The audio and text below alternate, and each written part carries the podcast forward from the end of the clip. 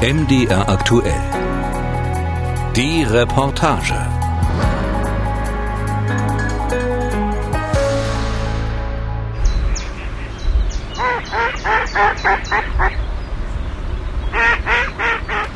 Irgendwie ist alles wie immer. Das Muldewasser rauscht wie jeden Tag über das Wehr hinter der alten Grimmer Großmühle.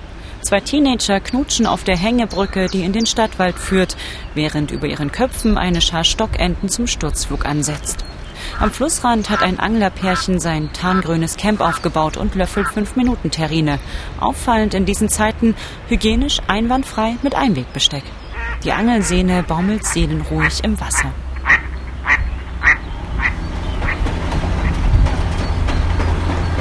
Doch spaziert man vom Muldeufer durch die gepflasterten Gassen Richtung Markt, merkt man, es ist doch nicht alles wie sonst.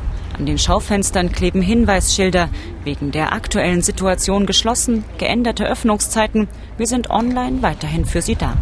Vor Bäckergeschäften und Paketstationen stehen die Menschen Schlange, brav aufgefädelt mit zwei Metern Abstand und Mundschutz. Auf dem Wochenmarkt dasselbe Bild. Am Fleischerwagen ist eine Plexiglaswand montiert. Der Kleiderhändler, dessen Gürtelsortiment im Wind klappert, trägt Gummihandschuhe und Gesichtsmaske. An der Westseite des Marktes, gegenüber vom alten Rathaus, befindet sich das Stadthaus. Auch hier hängt ein Zettel an der Tür. Bitte überlegen Sie, ob Ihr Anliegen zwingend notwendig oder unaufschiebbar ist. Ja, bitte. Hallo. Sie wissen, wo Sie hin müssen. Donnerstag, 23. April 2020, 9 Uhr. Die erste Dienstbesprechung in der Stadtverwaltung an diesem Tag. Oberbürgermeister Matthias Berger will mit der Amtsleiterin für Schulen, Soziales und Kultur, Jana Kutscher, klären, wie sich die neue Corona-Schutzverordnung des Freistaats auf das Leben in Grimma auswirkt. Am Abend zuvor hat er mit seinen Kolleginnen und Kollegen vom Sächsischen Städte- und Gemeindetag eine Art Handlungsleitfaden erstellt, der die Verordnung für die Kommunen übersetzt. Den wirft Berger jetzt mit dem Beamer an die Wand. Es ist übrigens so, dass äh, gestern in das besprochen worden ist in der Runde der, des Präsidiums, dass wir dies exzerpieren, wirklich als Kreisvorsitzende, weil es ist so viel und wir wollen vermeiden, dass die Kollegen das alle unterschiedlich interpretieren dass noch mehr Wirrwarr entsteht. Das war eigentlich der ganze Hintergrund. Der Informationsfluss läuft ja auch in Sachsen, das wird in anderen Bundesländern äh, ähnlich sein, über die Interessenvertretungsverbände. Bei uns ist das Sächsische Städte- und Gemeindetag und das läuft dann in der Regel so, dass wir einen Tagesbrief bekommen. Jeden Abend 17, 18 Uhr bekommen wir eine Zusammenfassung dessen, was in Dresden passiert ist oder auf Bundesebene. Und so versuchen wir uns dann eben Informationen zu beschaffen. Aber aus meiner Sicht müsste doch dort eine klare Hierarchie da sein. Es müsste gehen vom Land zum Kreis, vom Kreis zu den Städten und Gemeinden. Das ist ungefähr so, als wenn der ADAC im Krisenfall im Prinzip die Information äh, vom Bundesverkehrsministerium an die Autofahrer weitergibt. Matthias Berger ist bekannt für seine markigen Worte. Förmliches Behördendeutsch ist nicht seine Sache. Wenn sich der 52-Jährige über etwas ärgert, Parteipolitik, überbordende Bürokratie, eitle Landesfürsten, dann nimmt er kein Blatt vor den Mund. So auch jetzt in der Corona-Krise. Er habe das Gefühl, mit dem Virus werde zunehmend Wahlkampf betrieben, sagt der parteilose Oberbürgermeister. Einer wolle schneller sein als der andere. Plakatives Beispiel ist diese Maskentragungspflicht. Also es ist doch wohl ein Witz, dass es tagelang so war, dass man, wenn man mit dem Zug von, weiß nicht, von Berlin nach München fährt, dann muss man je nachdem, welchem Bundesland man ist, muss man die Maske aufsetzen oder absetzen. Es ist doch grotesk. Und ich habe das Gefühl, dass die Leute gar nicht mehr so richtig verstehen, was hier eigentlich passiert, auch mit diesen ganzen allgemeinen Verfügungen, Verordnungen hin und her. Ich erlebe es ja tagtäglich, dass die uns ständig fragen. Ich kann manche Willkürlichkeit hier auch nicht erklären. Er versucht es trotzdem. Zweimal in der Woche erläutert Berger die neuesten Entwicklungen rund um Corona im Regionalfernsehen Muldental TV. Und vielleicht haben er und seine Mitarbeiter auch deswegen zugestimmt, sich einen Tag lang von einer Journalistin über die Schulter schauen zu lassen. Keine Selbstverständlichkeit in der kommunalen Verwaltung, erst recht nicht in Krisenzeiten. Mit Jana Kutscher vom Sozialamt bespricht Berger jetzt, wie die Notbetreuung in den Kitas aussehen soll. Viele Informationen bekomme er auch nur aus der Tagesschau, sagt er, oder aus Pressekonferenzen der Landesregierung, die am Freitagabend stattfinden. Umgesetzt muss das Ganze aber schon am Montag sein. Und das, was dort gesagt wird, ist ja für uns extrem relevant. Zum Beispiel diese Listen der Eltern, die einen Betreuungsanspruch für ihre Kinder haben. Wir haben 2000 Kinder, die betreut werden müssen. Circa 250 Betreuer, äh, Erzieherinnen. So.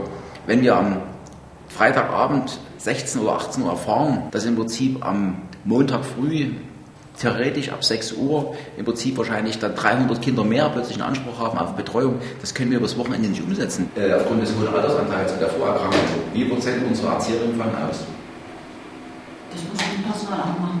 Die können ja die Alterskategorien aussieben, dass wir uns dann wirklich darauf verständigen. Weil ich brauche ja dann bei der Dimension des Anstiegs dann noch jeden ausgebildeten Erzieher vor Ort. Lass uns doch für 20 Prozent schon ausgehen. Wie wollen wir das eigentlich abdecken? Wir hatten nämlich letztens das Problem, aufgrund der nicht Möglichkeit der Kurzarbeit für die Betreuung mussten wir die Erzieher anderweitig einsetzen. Und da hatten wir überlegt, die alle, also viele von denen im Bauhof unterzubringen, da ist immer was zu tun. Das war natürlich ein Riesenpolitikum, sehr geil. Aber jetzt denken wir genau andersrum, jetzt müssen wir wahrscheinlich Bauhof einsetzen als Kindergarten. das ist eigentlich total absurd, oder? Das sind praktische Probleme. Inzwischen hat Grimma für die Kita-Erzieher Kurzarbeit angemeldet, so wie viele andere Kommunen auch. Bislang war das im öffentlichen Dienst undenkbar. Doch angesichts der Krise haben sich Gewerkschaften und kommunale Arbeitgeberverbände auf einen temporären Tarifvertrag mit besonderen Bestimmungen geeinigt. Improvisieren muss die Stadt aber weiterhin. Wenn man das Stadthaus durch die Hintertür verlässt und sich auf dem Parkplatz nach rechts wendet, steht man nach 100 Metern vor der grünen Tür des Ordnungsamtes. Durch ein enges Treppenhaus geht es nach oben ins Büro des Amtsleiters. Am Konferenztisch haben zwei Frauen Platz genommen. Die jüngere ist beim Bauhof angestellt, soll am Wochenende aber mit dem Ordnungsdienst auf Streife gehen. Die ältere wollte in diesen Tagen eigentlich ihren neuen Job beim Kommunalen Museum Göschenhaus anfangen ein idyllisches Anwesen etwas außerhalb von Grimma, das Anfang des 19. Jahrhunderts zu einem Treffpunkt der Literaturszene avancierte. Doch weil das Museum wegen Corona lange geschlossen ist, übernimmt sie für mehrere Wochen Aufgaben in der Stadtverwaltung, hilft nun auch beim Ordnungsamt aus. Das sei wie ein Praktikum, lacht sie. So, dann herzlich willkommen zu unserer nicht mehr täglichen, aber Andi Seidel leitet das Ordnungsamt erst seit Anfang April. Dass der 30-Jährige direkt ins eiskalte Wasser des Corona-Krisenmanagements springen musste, scheint ihn nicht sonderlich zu verunsichern. In seinem Büro haben sich mittlerweile ein gutes Dutzend Mitarbeiter versammelt. Was ist Ihnen bei den täglichen Kontrollgängen aufgefallen? War eine Kollegin gestern Nachmittag einkaufen. Kaum eine Verkäuferin hatte dort eine Maske. Also ich denke mal, dort müsste man vielleicht mal... Die, die Verordnung verpflichtet doch aber eigentlich... Ja, das hat sie dann auch gesagt. Ich sage, hast du dich nicht geoutet, dass du die Corona-Hotline bist? Sagt sie, nee, habe ich nicht. äh, müsste man vielleicht mal intensiv... Und auch äh, die Desinfektion vor Ort ist wohl nicht immer gegeben. Ja. Ich habe es jetzt im Globus erlebt, da musst du ja, also da kriegst du erst die, da musst du die Hände auch noch vorhalten, dann ist dann voll desinfiziert. Die Frage ist halt nur, was machen wir, wenn wir das feststellen und die machen es nicht. Wir müssten eigentlich den Gesundheitsamt melden. Christian Nadanski, Mitarbeiter des Ordnungsamtes. Blaue Arbeitshosen, Poloshirt, Gelfrisur. Er lehnt mit verschränkten Armen an seinem Schreibtisch. Einer der seltenen Momente, die er im Büro verbringt. Meistens ist er draußen unterwegs. Allerdings nicht mehr zum Knöllchen verteilen, sagt er, sondern seit einigen Wochen fast ausschließlich im Dienste der Corona-Verordnung. Es ging weniger um die Kontrollen, sondern eher darum, die Bürger zu beruhigen. Es gab viele Bürger, die damit nicht klargekommen sind, die da Fragen hatten, die da ähm, Probleme hatten, weil sie es nicht verstehen. Den haben wir dann halt unter die Arme gegriffen, haben denen das erklärt, was passiert, warum das passiert und ich sag mal, wenn man dieses Schreiben vom sächsischen Staatsministerium liest, diese Verfügung, war für viele unverständlich. Wir haben da auch selber oft in Dienstberatungen zusammengesessen, haben ähm, Fragen zusammengetragen, die wir beantworten müssen oder beantworten lassen müssen, um den Leuten das besser zu erklären. Die Menschen in Grimma hätten aber Verständnis für die Maßnahmen und würden sich weitestgehend daran halten. Ab und zu habe er mal mit einer Gruppe Jugendlicher diskutieren müssen, erinnert sich Nadanski. Aber das sei alles. Und wie erlebt er persönlich die Krise? Er sitze das aus, sagt er, habe damit keine Probleme. Seine Kollegin Ute Kabitsch hält es ähnlich. Sie ist die Beigeordnete der Stadt, sozusagen die rechte Hand des Bürgermeisters. Eine pragmatische Frau mit fröhlichen Augen kurz vor der 50. Kühlen Kopf behalten und Entscheidungen treffen, egal ob sie sich danach als richtig oder falsch herausstellten. Das sei ihre Devise, sagt sie. Trotzdem, die Landesbeamten müssten mal ein Jahr Dienst an der Basis machen, findet Kabitsch wir hier unten haben dann wirklich das Problem, was können die sich gedacht haben. Und also ich nehme jetzt mal den Abhol- und Lieferservice mhm. und dann diesen, also bei den Restaurants war es ja dann außer Hausverkauf, da eine Unterscheidung zu bringen und zu sagen, McDonalds ist ein Restaurant und Subway ist keins, weil das ist nur ein Imbiss. Das versteht kein Mensch. wo wir dann gesagt haben, das ist jetzt egal, wir ziehen das jetzt gerade, das ist jetzt alles das Gleiche und die kriegen dieselben Rechte. Ne, das sind so Sachen, das haben die sich bestimmt gut durchdacht. Aber in der Praxis ist es einfach schier nicht umsetzbar. Kabic erzählt, dass die Kommunen zwar Anfragen beim Sozialministerium in Dresden stellen könnten, aber die würden teilweise erst 14 Tage danach beantwortet. Beim bisherigen Tempo der Pandemie sei das viel zu spät. Also muss die Stadt oft autark handeln. Hadert Kabic manchmal mit dieser Verantwortung? Ich habe für mich entschieden, es ist jetzt so, wir können das jetzt nicht ändern, es wird so angeordnet und wir als öffentlicher Dienst haben das, glaube ich, auch, wir können es privat bewerten. Im Dienst haben wir das nicht zu bewerten, da haben wir das zu machen, was uns gesagt wird. Wir versuchen für alle, für die Bevölkerung und für die Gewerbetreibenden und für unsere Mitarbeiter das Beste draus zu machen, also wie gesagt mit Augenmaß arbeiten und so weiter. Aber es ist eben was soll ich jetzt darüber diskutieren? Es ist ja, ja oder nein. Und für mich ist einfach so, sind die Vorschriften und die werden jetzt erfüllt. Das sei ein Unterschied zu den Hochwasserkatastrophen 2002 und 2013, meint Ute Kabitsch. Da gab es keine Bundes- und Landesvorschriften. Die Stadt hatte die Sache selbst in der Hand. Überhaupt, in diesen Tagen denken viele in Grimma an die Jahrhundertflut und die Überschwemmungen elf Jahre später zurück. Man kenne sich mit Krisen aus, heißt es, ein wenig scherzhaft, ein wenig ernst, vom Oberbürgermeister, vom Ordnungsamt der Pressestelle. Und manches sei vergleichbar, dass das öffentliche Leben stillstand, wie viel Solidarität es plötzlich gab oder wie die Krisenstabsarbeit funktioniert. Doch es gibt eine entscheidende Differenz. 2002 und 2013 war die Katastrophe für jeden sichtbar. Sie stand in Form von Schlamm und braunem Muldewasser teilweise mehr als drei Meter hoch in den Wohnzimmern der Grimmar. Die Jahrhundertflut traf über 800 Haushalte mit rund 1700 Personen und dazu 400 Gewerbetreibende. Jetzt ist das anders, meint Martina Lenig, die Leiterin des Bürgeramtes. Bis Anfang Mai wurden im gesamten Landkreis rund 190 Personen positiv auf das Coronavirus getestet. Die Zahl ist seit einigen Tagen recht stabil. In ihrer Familie, ihrem Bekanntenkreis kenne sie gar keinen Fall, sagt Lenig. Ähm, Hochwasser, man konnte die Schäden sehen. Da war jeder betroffen irgendwo. Und, und das ist eine andere Situation als heute. Die Gefahr ist nicht sichtbar. Die, die hört man nur oder, oder aus Fernsehberichten oder irgendwelchen Reportagen. Und der eine Doktor sagt das, der andere Professor das. Da ist es schwierig, sich dann äh, eine Meinung zu bilden. Und ich denke, das ist das Problem, wo mhm. viele Menschen ähm, damit auch hadern und sagen, muss ich das jetzt und, und, und äh, es ist nicht sichtbar. Die Folgen der Pandemie sind aber sehr wohl greifbar, auch im Bürgeramt. Der Besucherverkehr ist fast eingestellt. Man ruft an oder schreibt Mails. Wer vorbeikommen muss, setzt sich ins Freiluftwartezimmer vom Stadthaus. Zwei Bierbänke, eingefasst von Baustellenzäunen. In der Wohngeldstelle rufen seit einigen Wochen spürbar mehr Grimmaer an, weil sie in Kurzarbeit sind und nun Schwierigkeiten haben, ihre Miete zu zahlen. Und noch etwas sei ja aufgefallen, sagt Lenig. Also lustig ist schon, dass natürlich äh, verstärkt jetzt Ummeldungen gekommen sind. Es war ja äh, so, durch diese Ausgangsbeschränkungen mussten die ja ihren Ausweis immer bei sich haben und dann auch nachweisen, dass sie zusammen wohnen. Und wir haben natürlich dann auch einige Kandidaten gehabt, die das Ummelden beim Lebenspartner vielleicht nicht ganz so ernst genommen haben.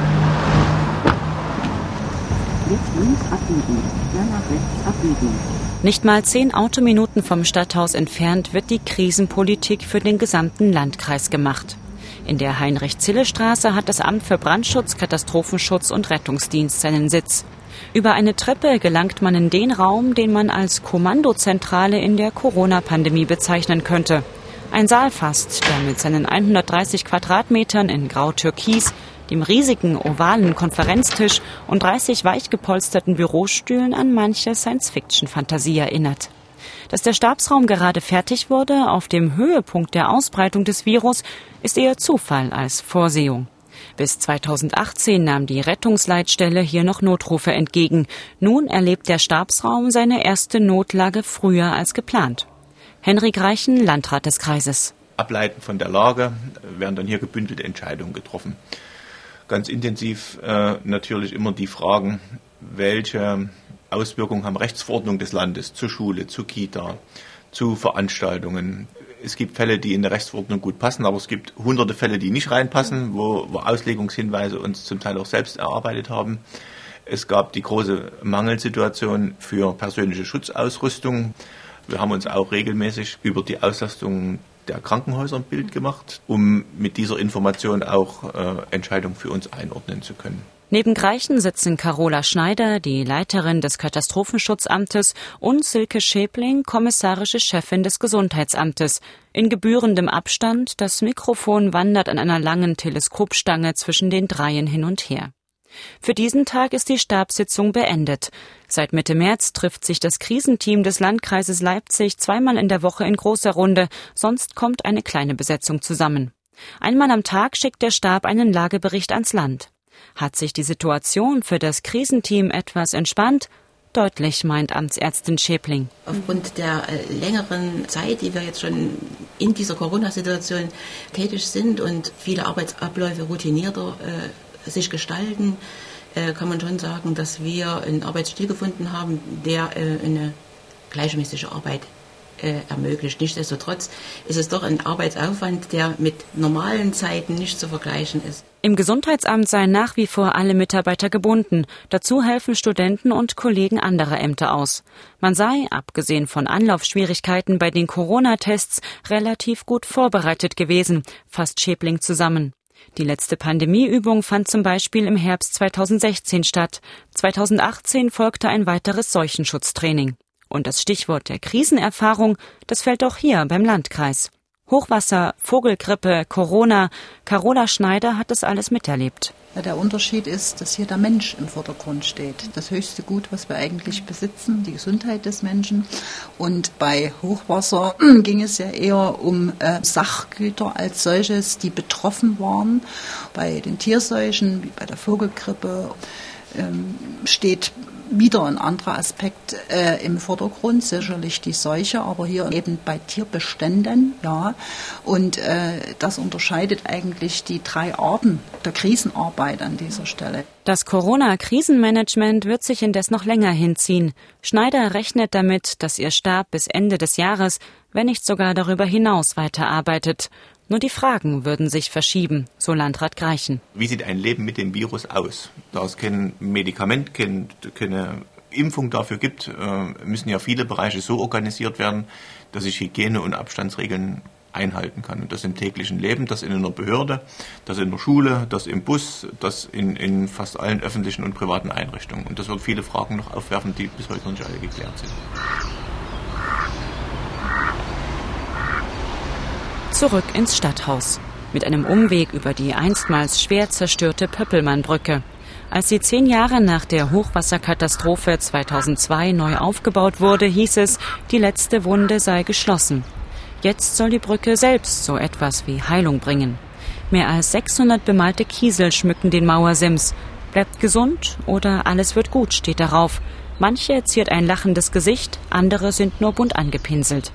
Das Ritual hat sich längst verselbstständigt. In ganz Deutschland wachsen die Steinschlangen in die Länge. Und Grimmas Oberbürgermeister Matthias Berger überlegt bereits, wie man das Kunstwerk für die Zeit nach Corona konservieren kann. Die nächste große Dienstbesprechung an diesem Tag im Stadthaus. Der Raum ist voll besetzt. Ich bitte wirklich mal um absolutes weil ich werde euch jetzt hier was, äh, einen kleinen Marathon anbieten. Wir brauchen bestimmt die anderthalb Stunden, die brauchen wir sonst nicht, aber heute brauchen wir die mal. Geht man davon aus. Wir haben eine Vielfalt von Dingen zu besprechen. Nämlich, welche Eltern Anspruch auf Notbetreuung in den Kitas haben. Keine einfache Frage. Das heißt jetzt, Alleinerziehende, die in systemrelevanten Berufen arbeiten, jetzt nicht jeder Alleinerziehende. Doch. Nee, nee, also ich habe bewusst gesagt, die in den Sektoren zugeordnet sind. Willst du doch auch eingrenzen? Ich habe nicht gesagt, wir machen für alle auf. Nee. Dann bauen wir das nicht weiter auf als notwendig. Oder Ja, wir waren aber trotzdem immer noch in der Schwebe. Da hieß es, Frau Köpping will sich für die Alleinerziehenden Ja. mal einsetzen. Die Frau Ministerin wollte das, hat sich aber im Kabinett nicht durchgesetzt. Immer schön die Armbeuge, ja.